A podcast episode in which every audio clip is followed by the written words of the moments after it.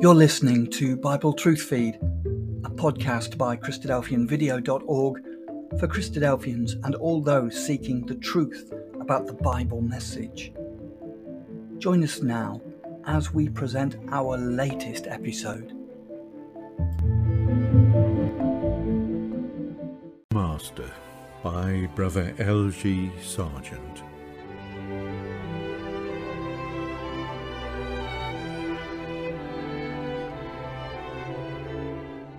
Part 5 The Lord of Life. Matthew chapter 6, verse 26 to 34.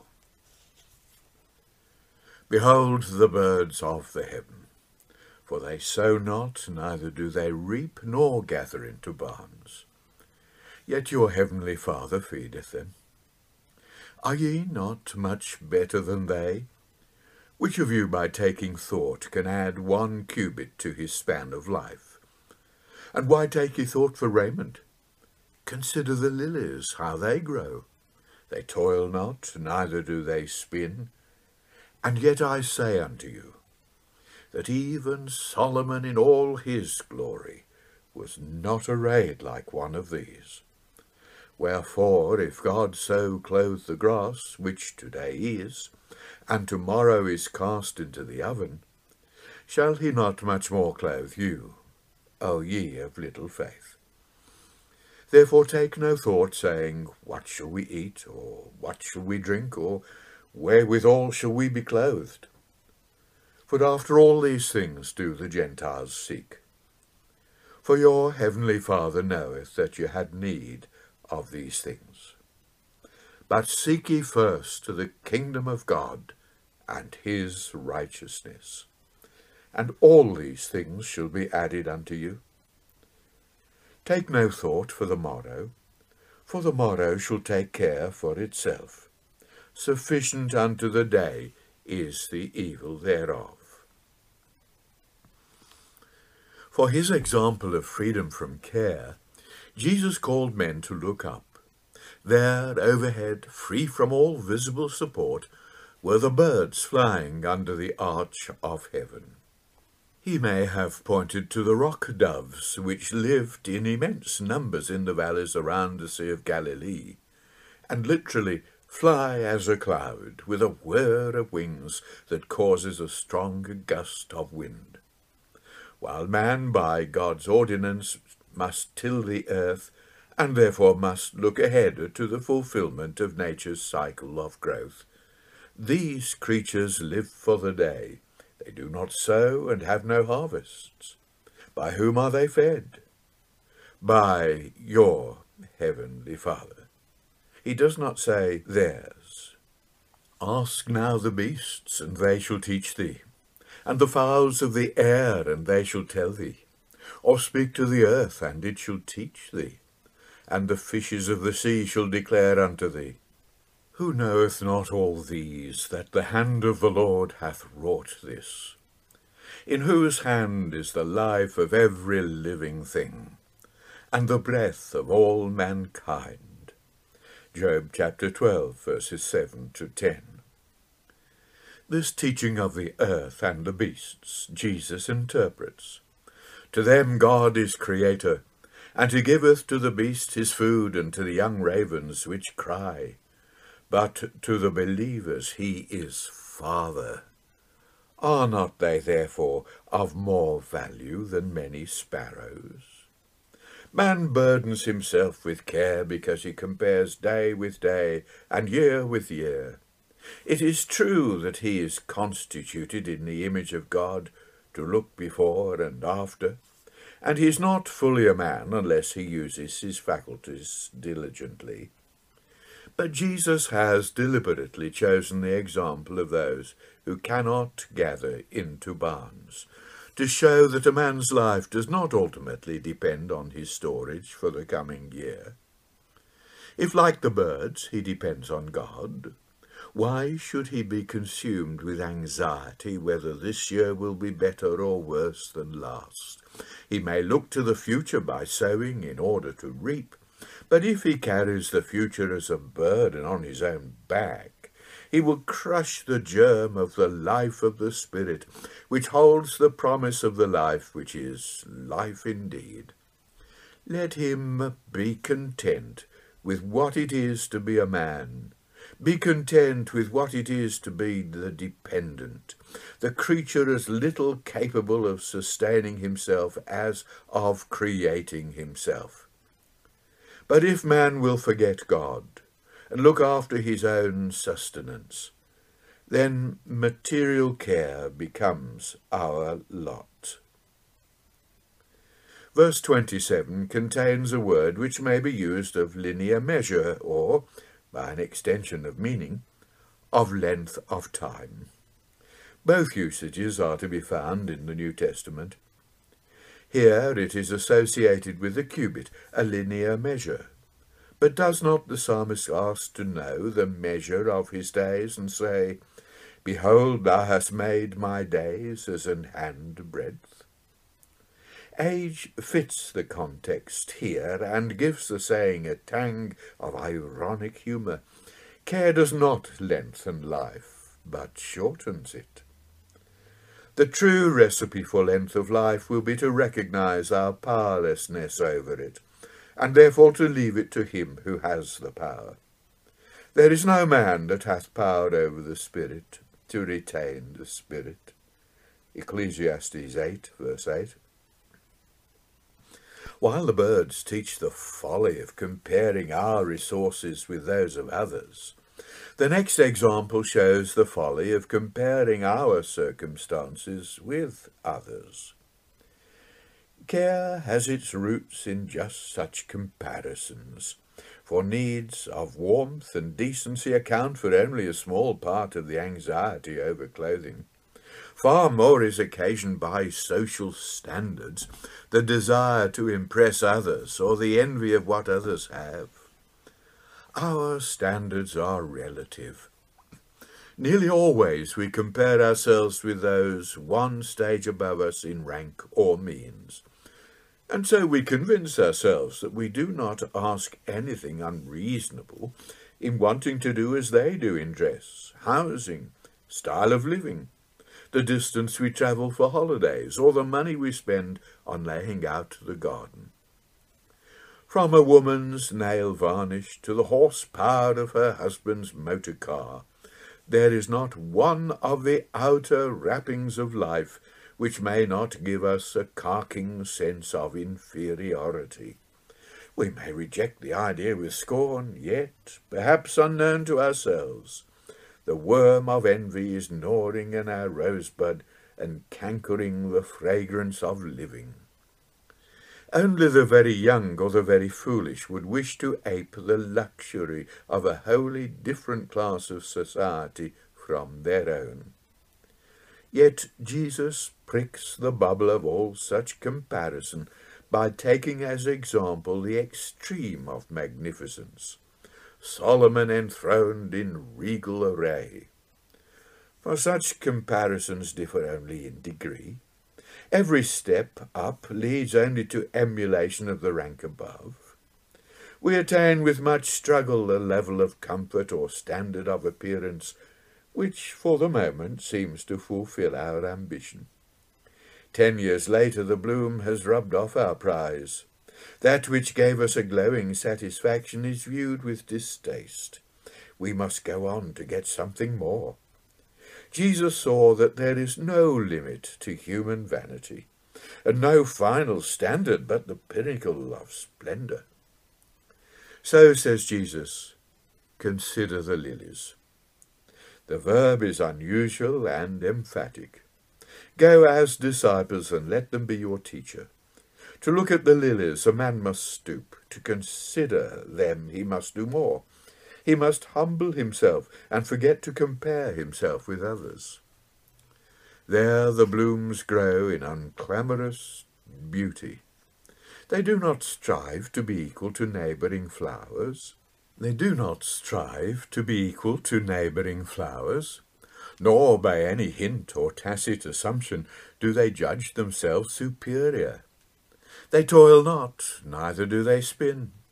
They are what they are, effortlessly and without care.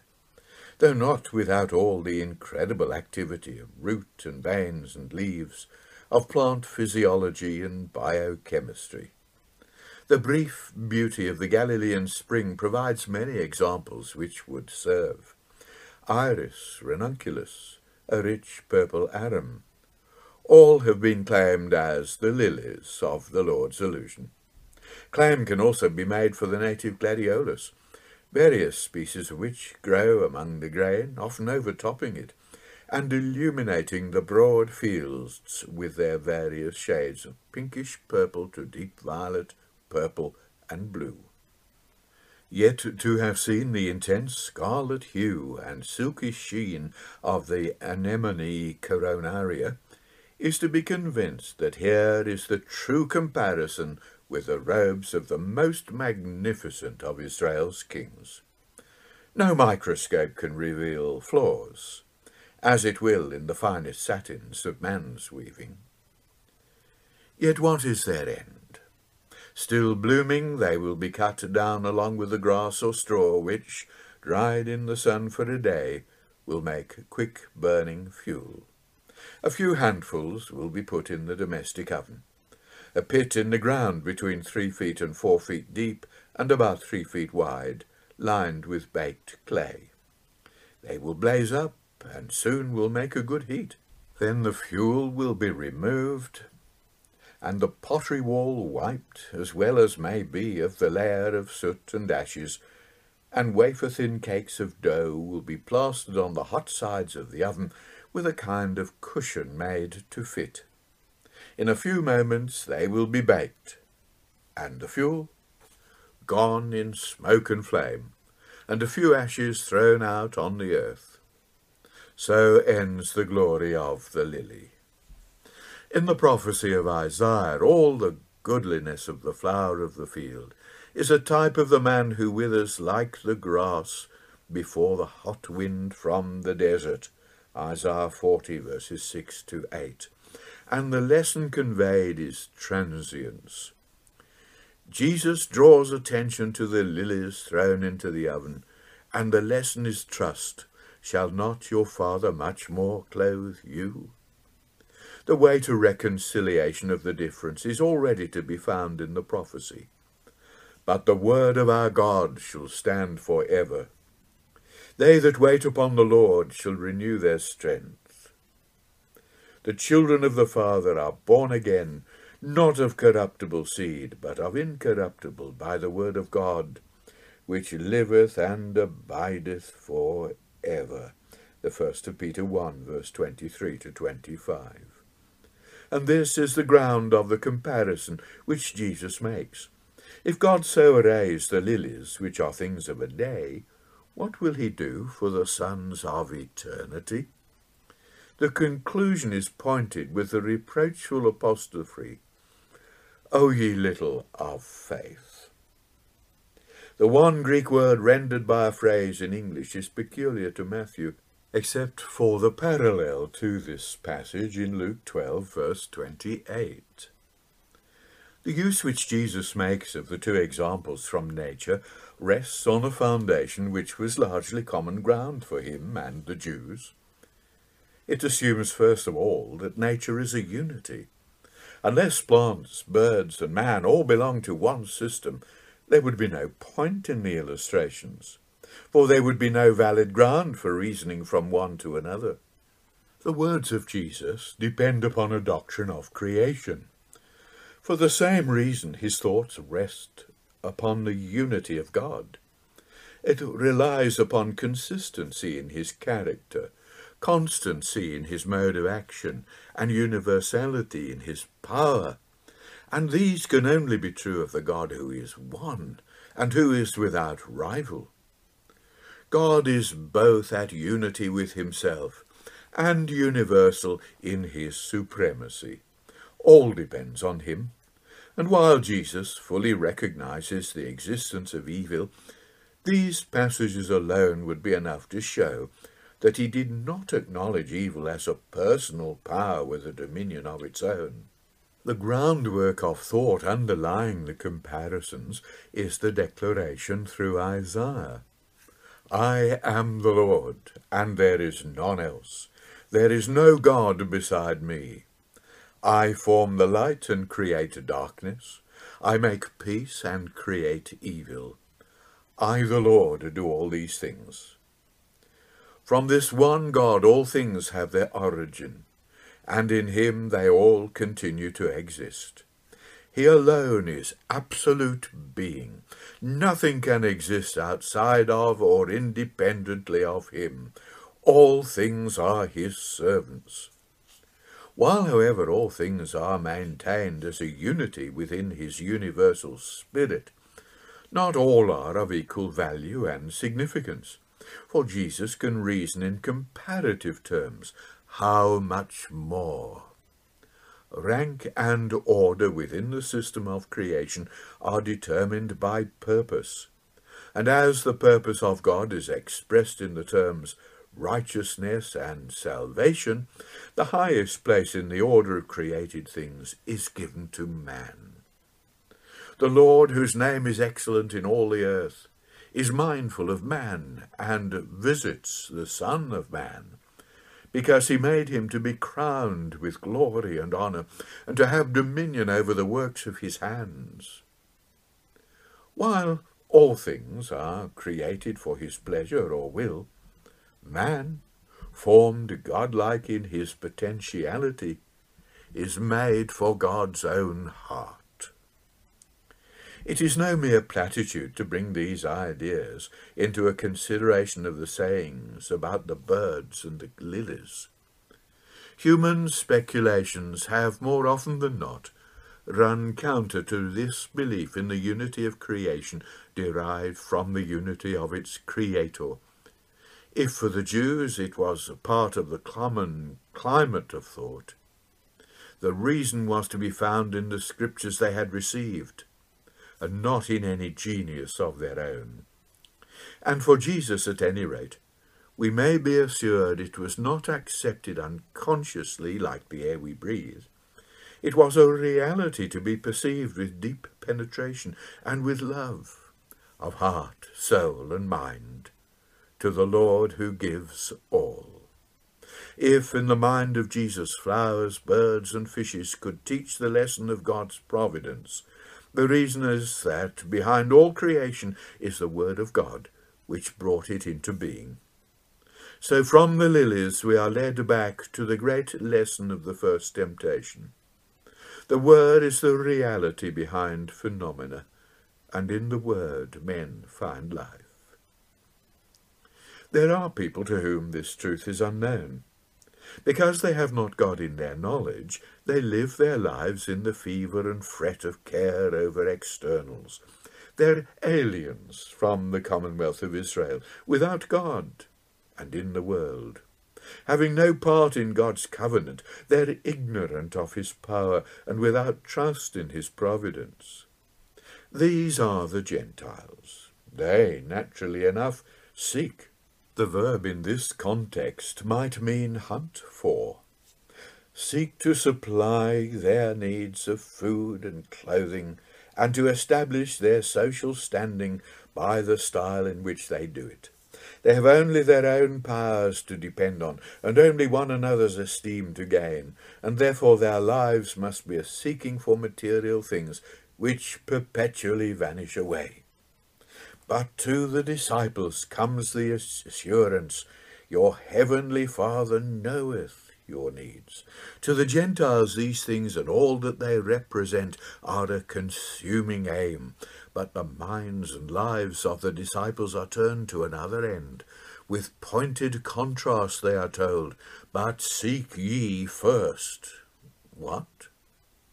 They are to seek the kingdom and righteousness of God they are to seek his glory and to seek his face. That is to say, they are not so much to strive to get as to give.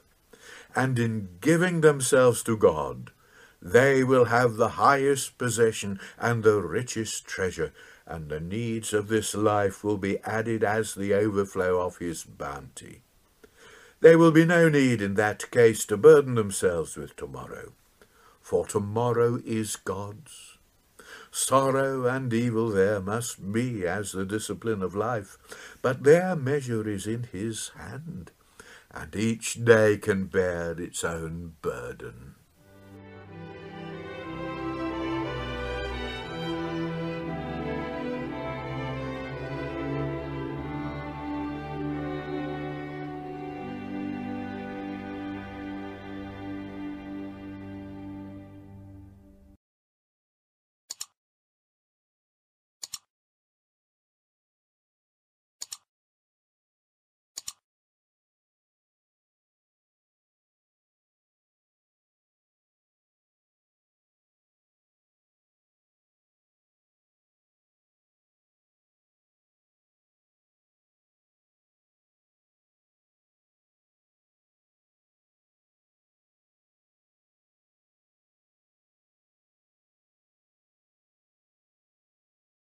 The Teaching of the Master by Brother L. G. Sargent.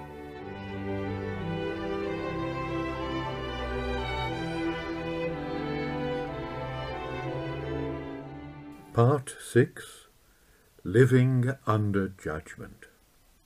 Chapter 1 Judges or Judged. Matthew 7 verses 1 to 6. Judge not that ye be not judged. For with what judgment ye judge, ye shall be judged. And with what measure ye mete, it shall be measured to you again. But why beholdest thou the mote that is in thy brother's eye? But considerest not the beam that is in thine own eye? Or wilt thou say to thy brother, Let me cast out the mote that is in thine eye, and lo, a beam is in thine own eye. Hypocrite! Cast out first the beam out of thine own eye, and then shalt thou see clearly to cast out the mote out of thy brother's eye. Give not that which is holy to the dogs, neither cast ye your pearls before swine, lest they trample them under their feet, and turn again and rend you. With Matthew chapter 7, the sermon enters its final section, which forms a climax. Jesus has portrayed the disciple and his life in the world. He has shown that life can only be maintained by an intimate and secret communion with God. And this communion carries with it a dependence on God, which brings freedom from fear. By contrast, he has pictured the anxious and envious mind of those who compare their condition with the condition of others. Now he goes on to show the result of comparing ourselves with other men, not merely in our outward circumstances, but in our character. The perfect example of the man who constitutes himself judge in his own cause is the Pharisee in Luke 18, verses 11 to 12. With fine irony, it is said that he stood and prayed thus with himself. With himself, because he was his own standard of reference. His words were, God, I thank thee that I am not as the rest of men, or even as this publican. But both he and the repentant tax gatherer stood there and then under the scrutiny of God. And as the outcome, one of them went down to his home justified, reckoned to be righteous. But it was not the Pharisee who was thus acquitted, but the self-confessed sinner who prayed God to be reconciled to him.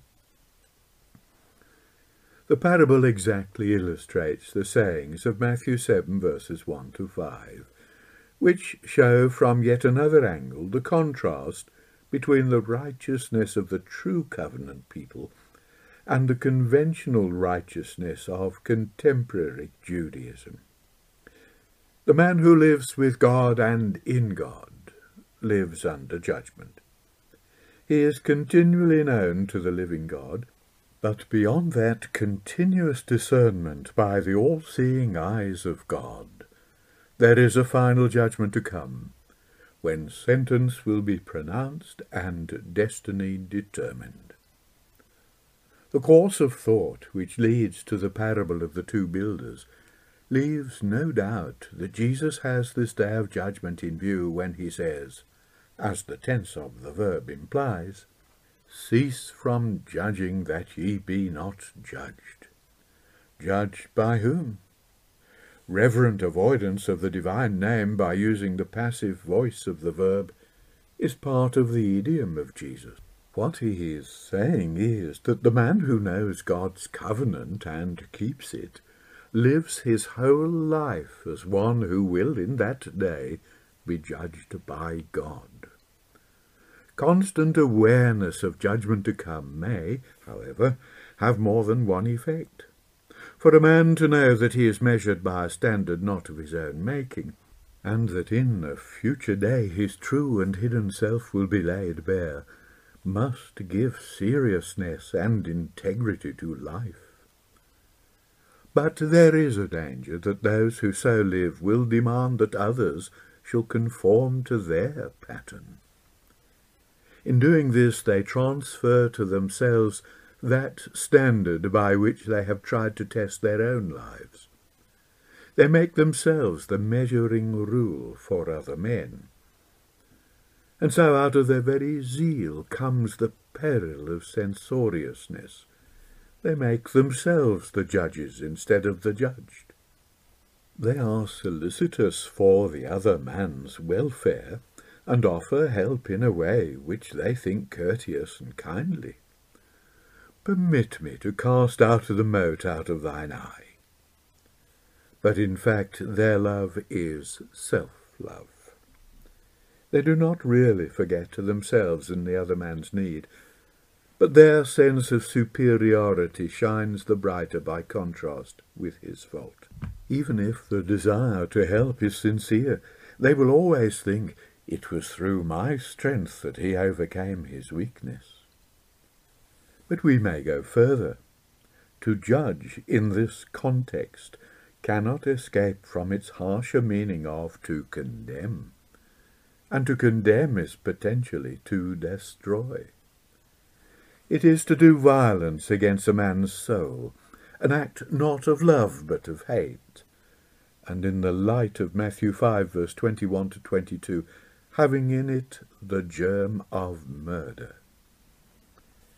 Why has a man who was pursuing righteousness fallen into such a slough? Little by little he has come to see the errors to which he was not prone looming large, and his own failings have dwindled. No love is so blind as self-love, and at last his vision is so blocked that his attempt at aid would be play-acting. He is like a sick man with the bearing beam of a roof across his eye, trying to remove a splinter or a bit of dried stem from someone else's. For the beam in his eye is his self-esteem. If he then measures out condemnation to others, the same measure awaits him in the day when he thinks he will be justified. The old legal principle of measure for measure has returned, not in the material realm, but the spiritual. And the man for whom it was abrogated by the command not to resist evil is himself subject to the penalty of an eye for an eye. Forgiveness of others paves the way to God's forgiveness of ourselves. Condemnation of others leads to his condemnation of ourselves. Even in little things, the self-sufficient spirit may reveal itself in continual grumbling at others' real or imagined shortcomings. And to this James applies the Lord's words. Murmur not, brethren, one against another, that ye be not judged. Behold, the judge standeth before the door. The grumblers, like the Pharisees, are more conscious of themselves than of God. The proverbial saying about the mote and the beam is found in rabbinical writings and is an example of the caustic Jewish humour. Its picturesque hyperbole gives no difficulty to those who know the speech of the English countryside, where something small may be about as big as a bee's knee, or a very thin man like a rasher of wind. The salty idiom of unsophisticated men who live close to the soil offers the best parallel to the language of Jesus. The Lord's words have their reflection in Romans 2 verse 3. And reckonest thou, O man, who judgest them that practice such things, that thou shalt escape the judgment of God? Romans 14 is a sustained plea for refraining from judgment in things which can be left to the individual conscience. One man, says the Apostle, may observe dietary restrictions and do it for the Lord's sake. Another, equally sincere, may eat with thankfulness any food which comes. If each acts with the Lord in mind, and his mental state is vital to the argument, then to his Lord he stands or falls. Therefore, apostrophizing in turn the representatives of the opposing points of view, Paul says, But thou, why dost thou judge thy brother? Or thou again, why dost thou set at naught thy brother? For we shall all stand before the judgment seat of God. We are helped by the parallel which sets judge against set at naught. The judgment which Paul has in mind here is a condemnation which easily passes over into contempt for the brother for whom Christ died. To Paul himself it is a very small thing that he should be subject to the scrutiny of men. He is not even his own judge, for even if he knows nothing against himself, he is not therefore justified. His examiner is the Lord. Therefore, he says, judge nothing before the time until the Lord come, who will both bring to light the hidden things of darkness, and will make manifest the counsels of the heart. Judge is indeed a word of many meanings, and only the context can decide where the balance of the meaning lies in any given case. Judgment, in the sense of equitable decision, is cited by the Lord himself along with mercy and faith as the weightier matters of the law, which the scribes and Pharisees had left undone. Lydia could rightly say to Paul and Silas, if ye have judged me to be faithful to the Lord, come unto my house. If therefore judgment in the sense of condemnation of others is excluded, judgment in the sense of discernment is enjoined. The disciple has to be judicious without being judicial, a dilemma which is only fully resolved by a principle given a few verses later for the remainder of the chapter shows progressive stages of division among men through the action of the Word of God. Even in this life, the Word puts men to a test and reveals something of their true character. And the first division is between those who have reverence for holy things and those who in their sensuality find holy things offensive. The holy thing was, under the law, the term used for food offered sacrificially, of which only the priests and their households could partake, and then only if they were ceremonially clean. On the other hand, the flesh of animals torn by beasts was forbidden altogether for food, and was to be cast to the dogs. These ritual requirements provide the terms which Jesus applies to things of the Spirit.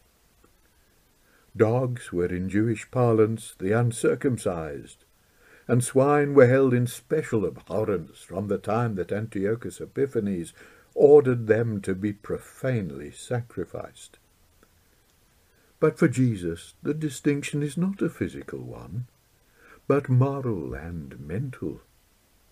The contemporary verb quoted in 2 Peter 2 verse 22 and perhaps partly dependent on Proverbs 26 verse 11 makes dogs and swine types of the grossness of sensual human nature. Proverbs 11:22 is the only Old Testament example of swine used in a proverbial simile and carries a like idea of ignorant sensuality. But, to quote by way of illustration only, the Syriac of Ecclesiasticus 22 verse 13 has, Talk not much with a fool, and consort not with a pig. Beware of him, lest thou have trouble, and thou becomest defiled when he shaketh himself. This in turn recalls Proverbs 9, verses 7 and 8.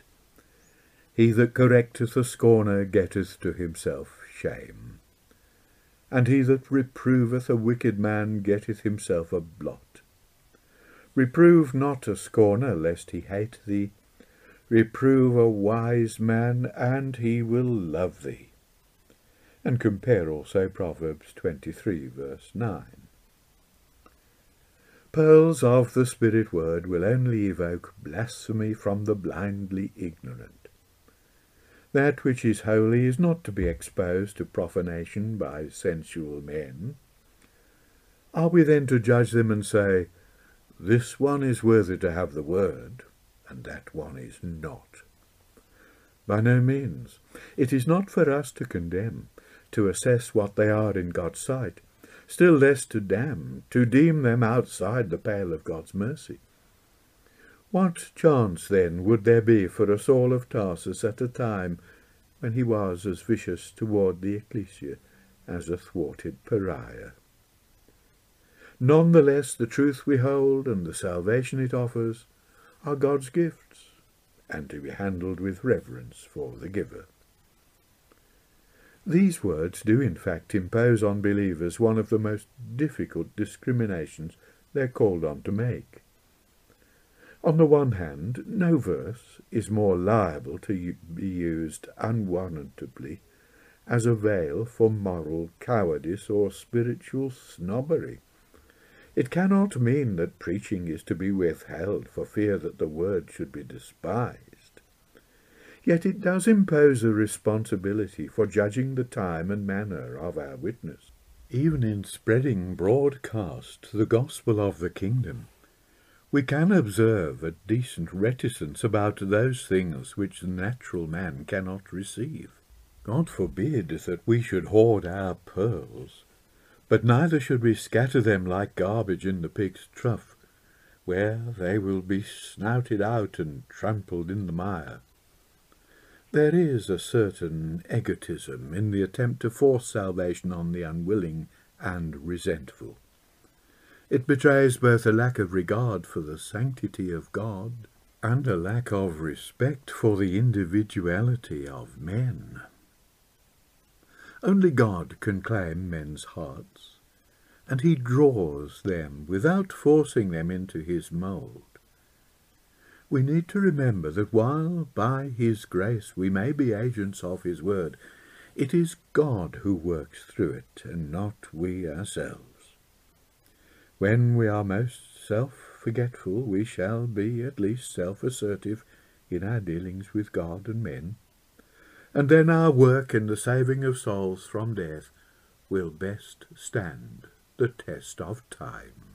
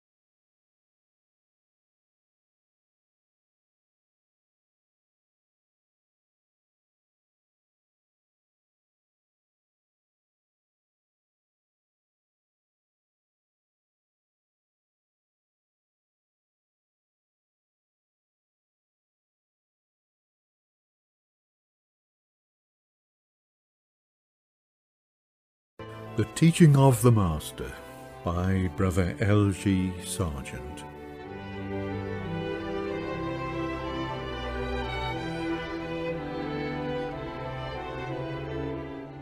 Part 6, Chapter 2 The Father's Gifts and the Son's Response.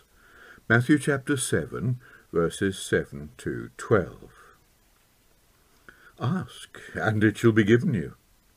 Seek, and ye shall find. Knock, and it shall be opened unto you.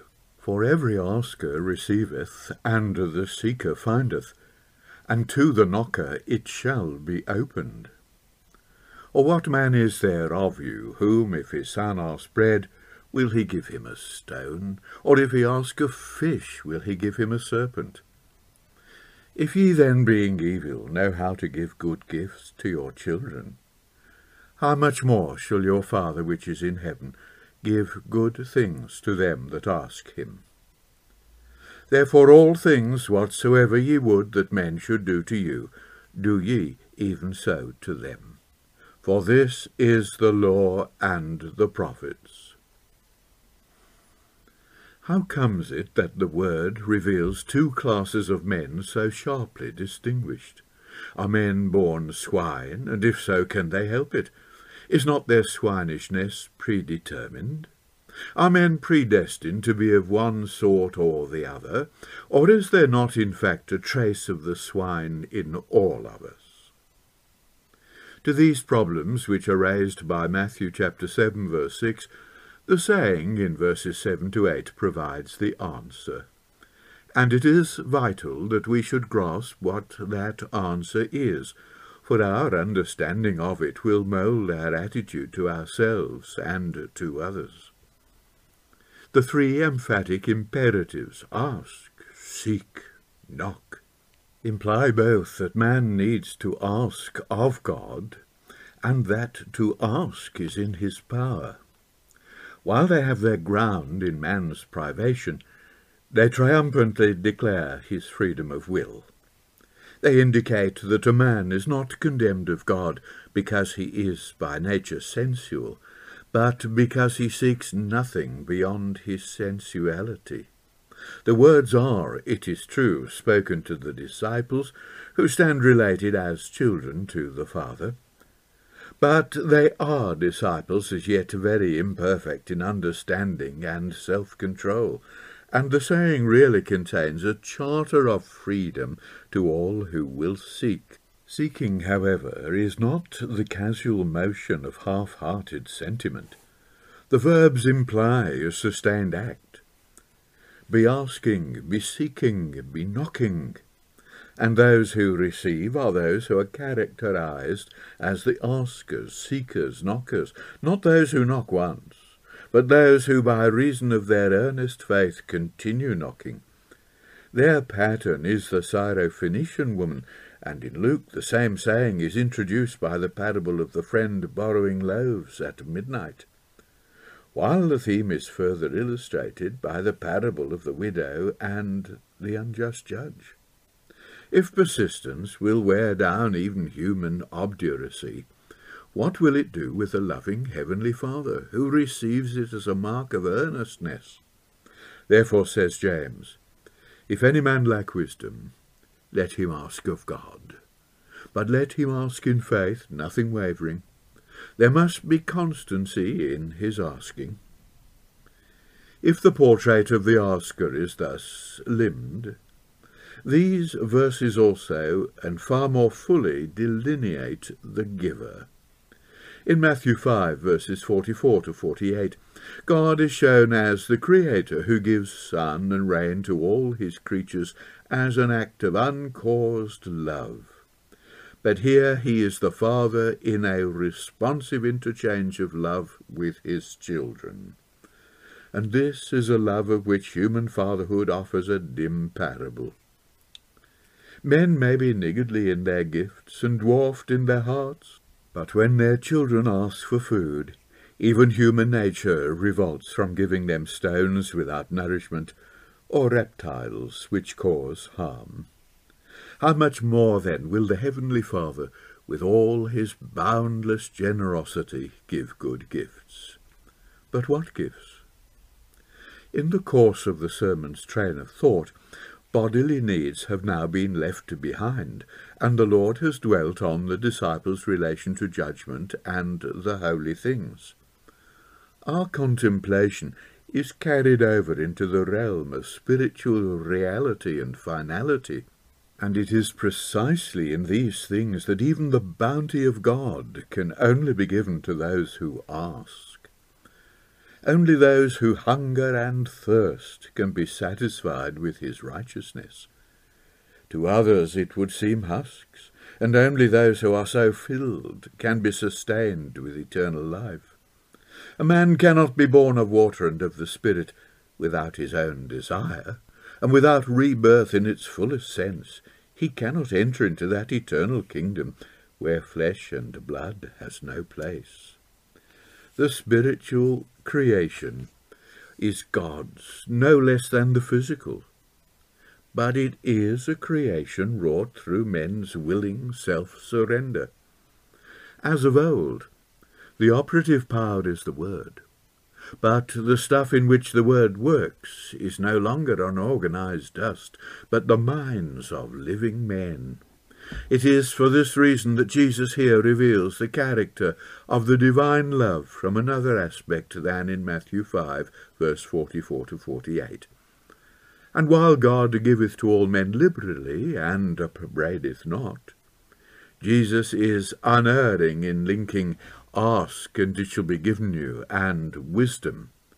That is, with the spiritual endowment needed if faith is to be perfected through endurance. And endurance is to reach its full end in a man grown to his moral stature and complete, lacking no part or member. Luke's variant of the saying, too, draws out its meaning. If ye then, being evil, know how to give good gifts unto your children, how much more shall your heavenly Father give the Holy Spirit to them that ask him? The Holy Spirit cannot in this context stand for some special gift, such as the power to heal or speak with tongues. Whatever is signified here comes as naturally to those who ask as bread. Nor, of course, can it be a supernatural enlightenment which guides without the need of studying the Word. It is the Spirit in the Word which works in men as they seek God. But through the Word God himself worketh in you both to will and to do of his good pleasure, richly giving from his own singleness of heart. As in Matthew 5, verse 44, so here. The character of God is to be reflected in his children. Many of the misunderstandings of the Golden Rule of verse 12 arise from overlooking the therefore with which it begins. Its antecedent is in verse 8. To him that knocketh it shall be opened, therefore all things whatsoever ye would. But while this appears to be the logical connection, the verses between have richly filled in the portrayal of the Father, and as a result have enhanced the force of the conclusion. This is, in effect, you ask of God, and he gives. You would like men to be as generous in spirit to you as, as the Father is? Therefore be so to them. God is the pattern for his sons. But this carries us to a further point.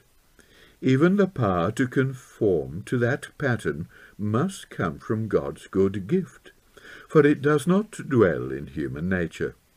It is only through his Spirit, mediated through his Word, that mortal man can so shine with the reflected light of God's moral glory.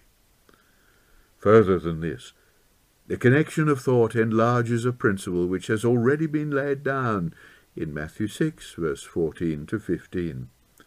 If you forgive, you will be forgiven. If not, then not. So in this passage, this condition for acceptable prayer is made to apply not only to forgiveness, but to all the relations of spiritual life. If you are to receive, you must not only ask, but give.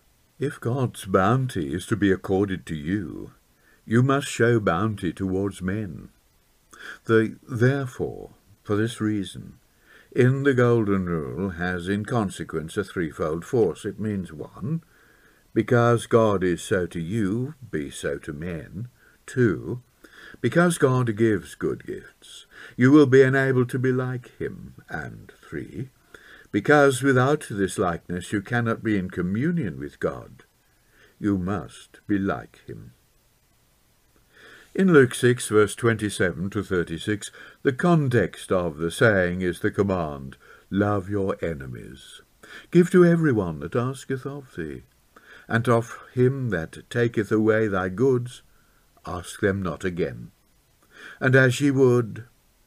In different contexts, therefore, the same command is based on a. the example of the divine love which extends to enemies, and b. the love which the Father devotes to his children.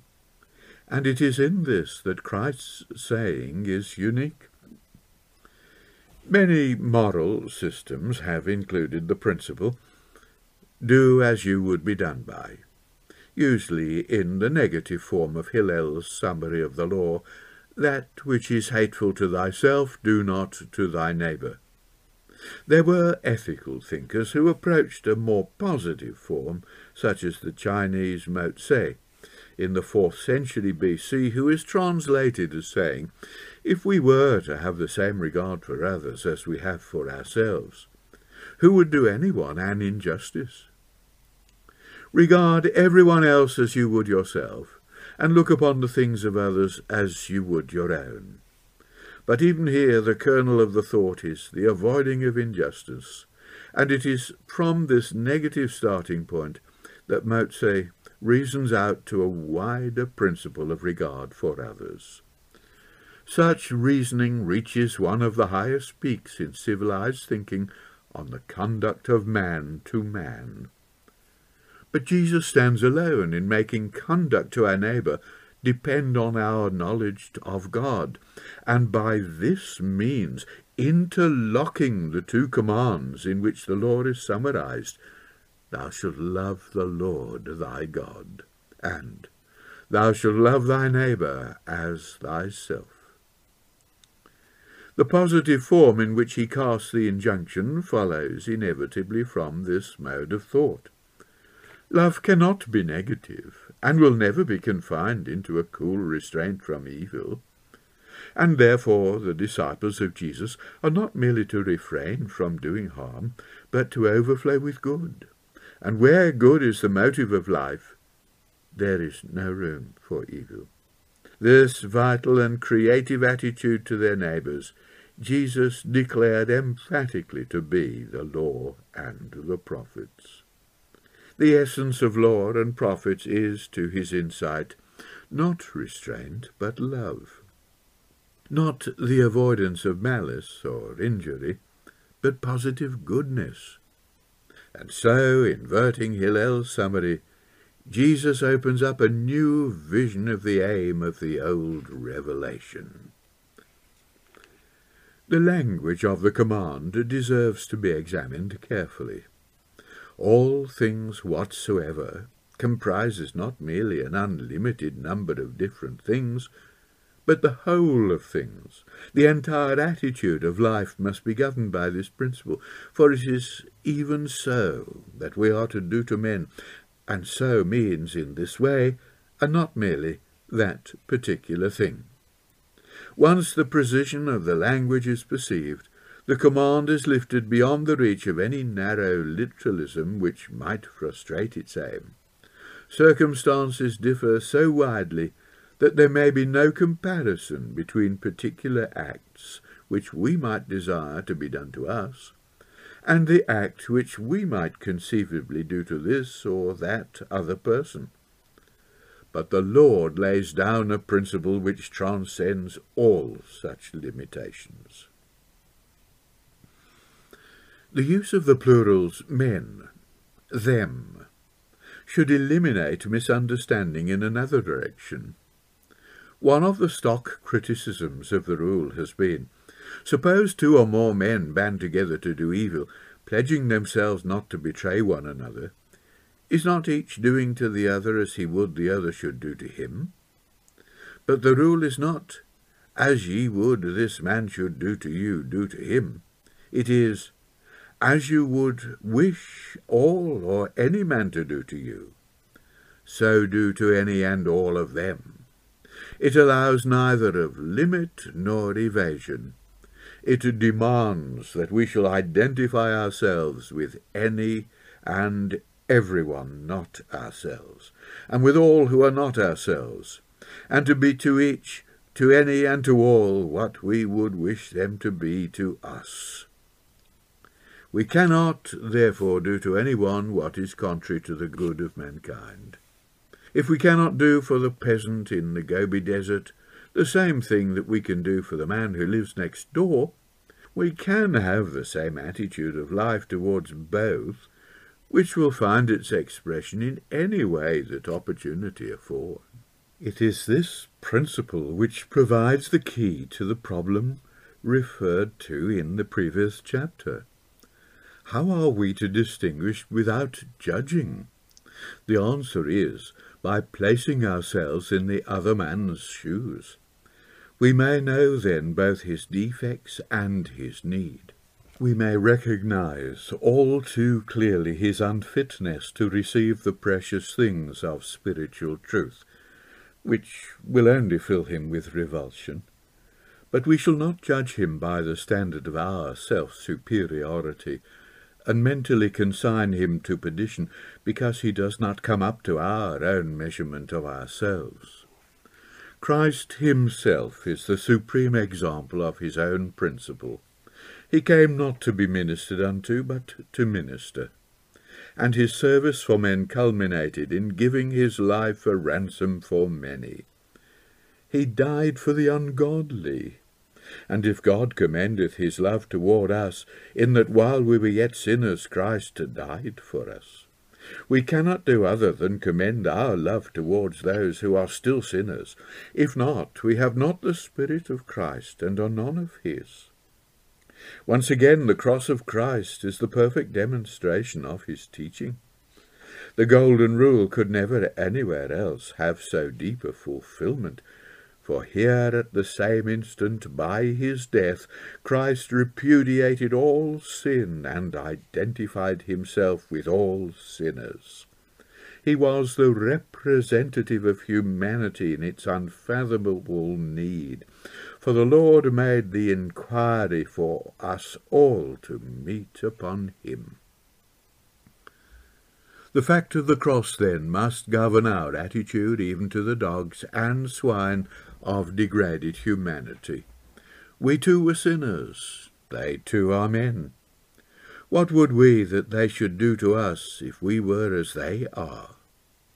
This does not mean what do they want with their present perverted outlook. It means what should I, knowing God's truth, want if I could see myself in their position? This attitude is not sentimental because it does not disguise realities. The disciple does not say that after all swinishness is just the swine's way, and we must be charitable to it. He does not tolerate the sinner by minimizing the sin. To do so would not be to proclaim the cross, but to deny it. For the very aim of the cross was to show sin for what it is, precisely because sin is sin. It was a binding necessity that the Son of Man should suffer if men were to be redeemed from their bondage. But sharing their nature, which in itself needed redemption, he also morally made himself one with the sons of Adam, not in their sin, but in their need.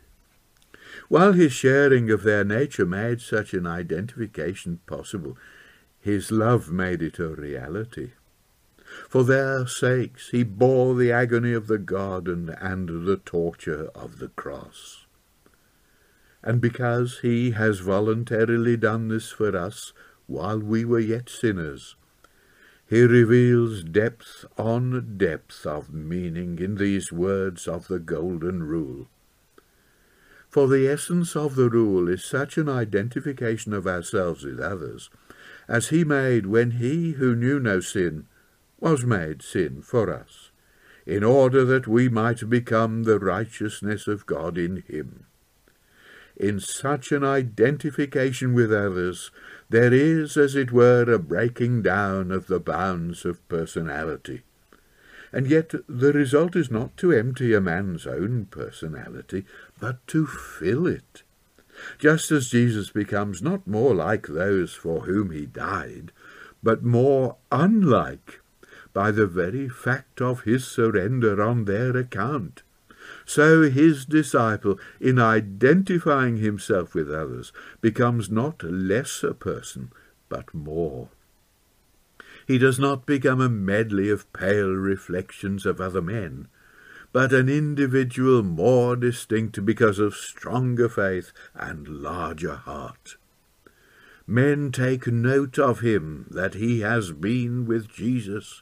He lives, yet not he, but Christ lives in him.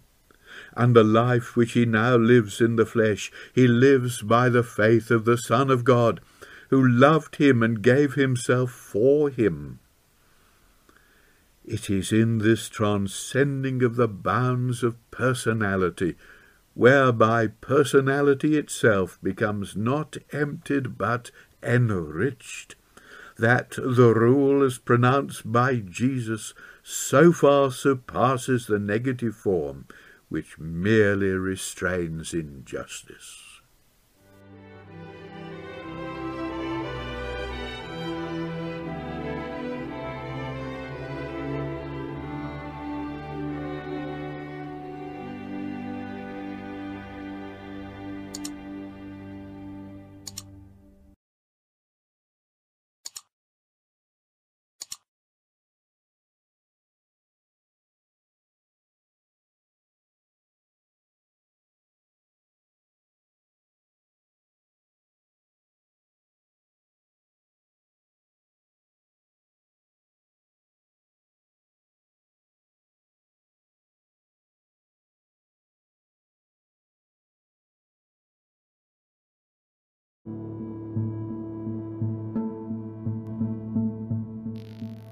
Thank you for joining us. We hope you found the episode helpful. Don't forget, most of these episodes are also available as videos on our video channel, cdvideo.org. So head over and take a look. If you have any comments or questions or suggestions, please get in touch or leave us a voice message. We love to hear your feedback. You can email us at bt f at cdvideo.org. If you enjoyed the episode, then please share it with others. Until next time, may God bless you in your studies and your walk towards God's kingdom. Amen.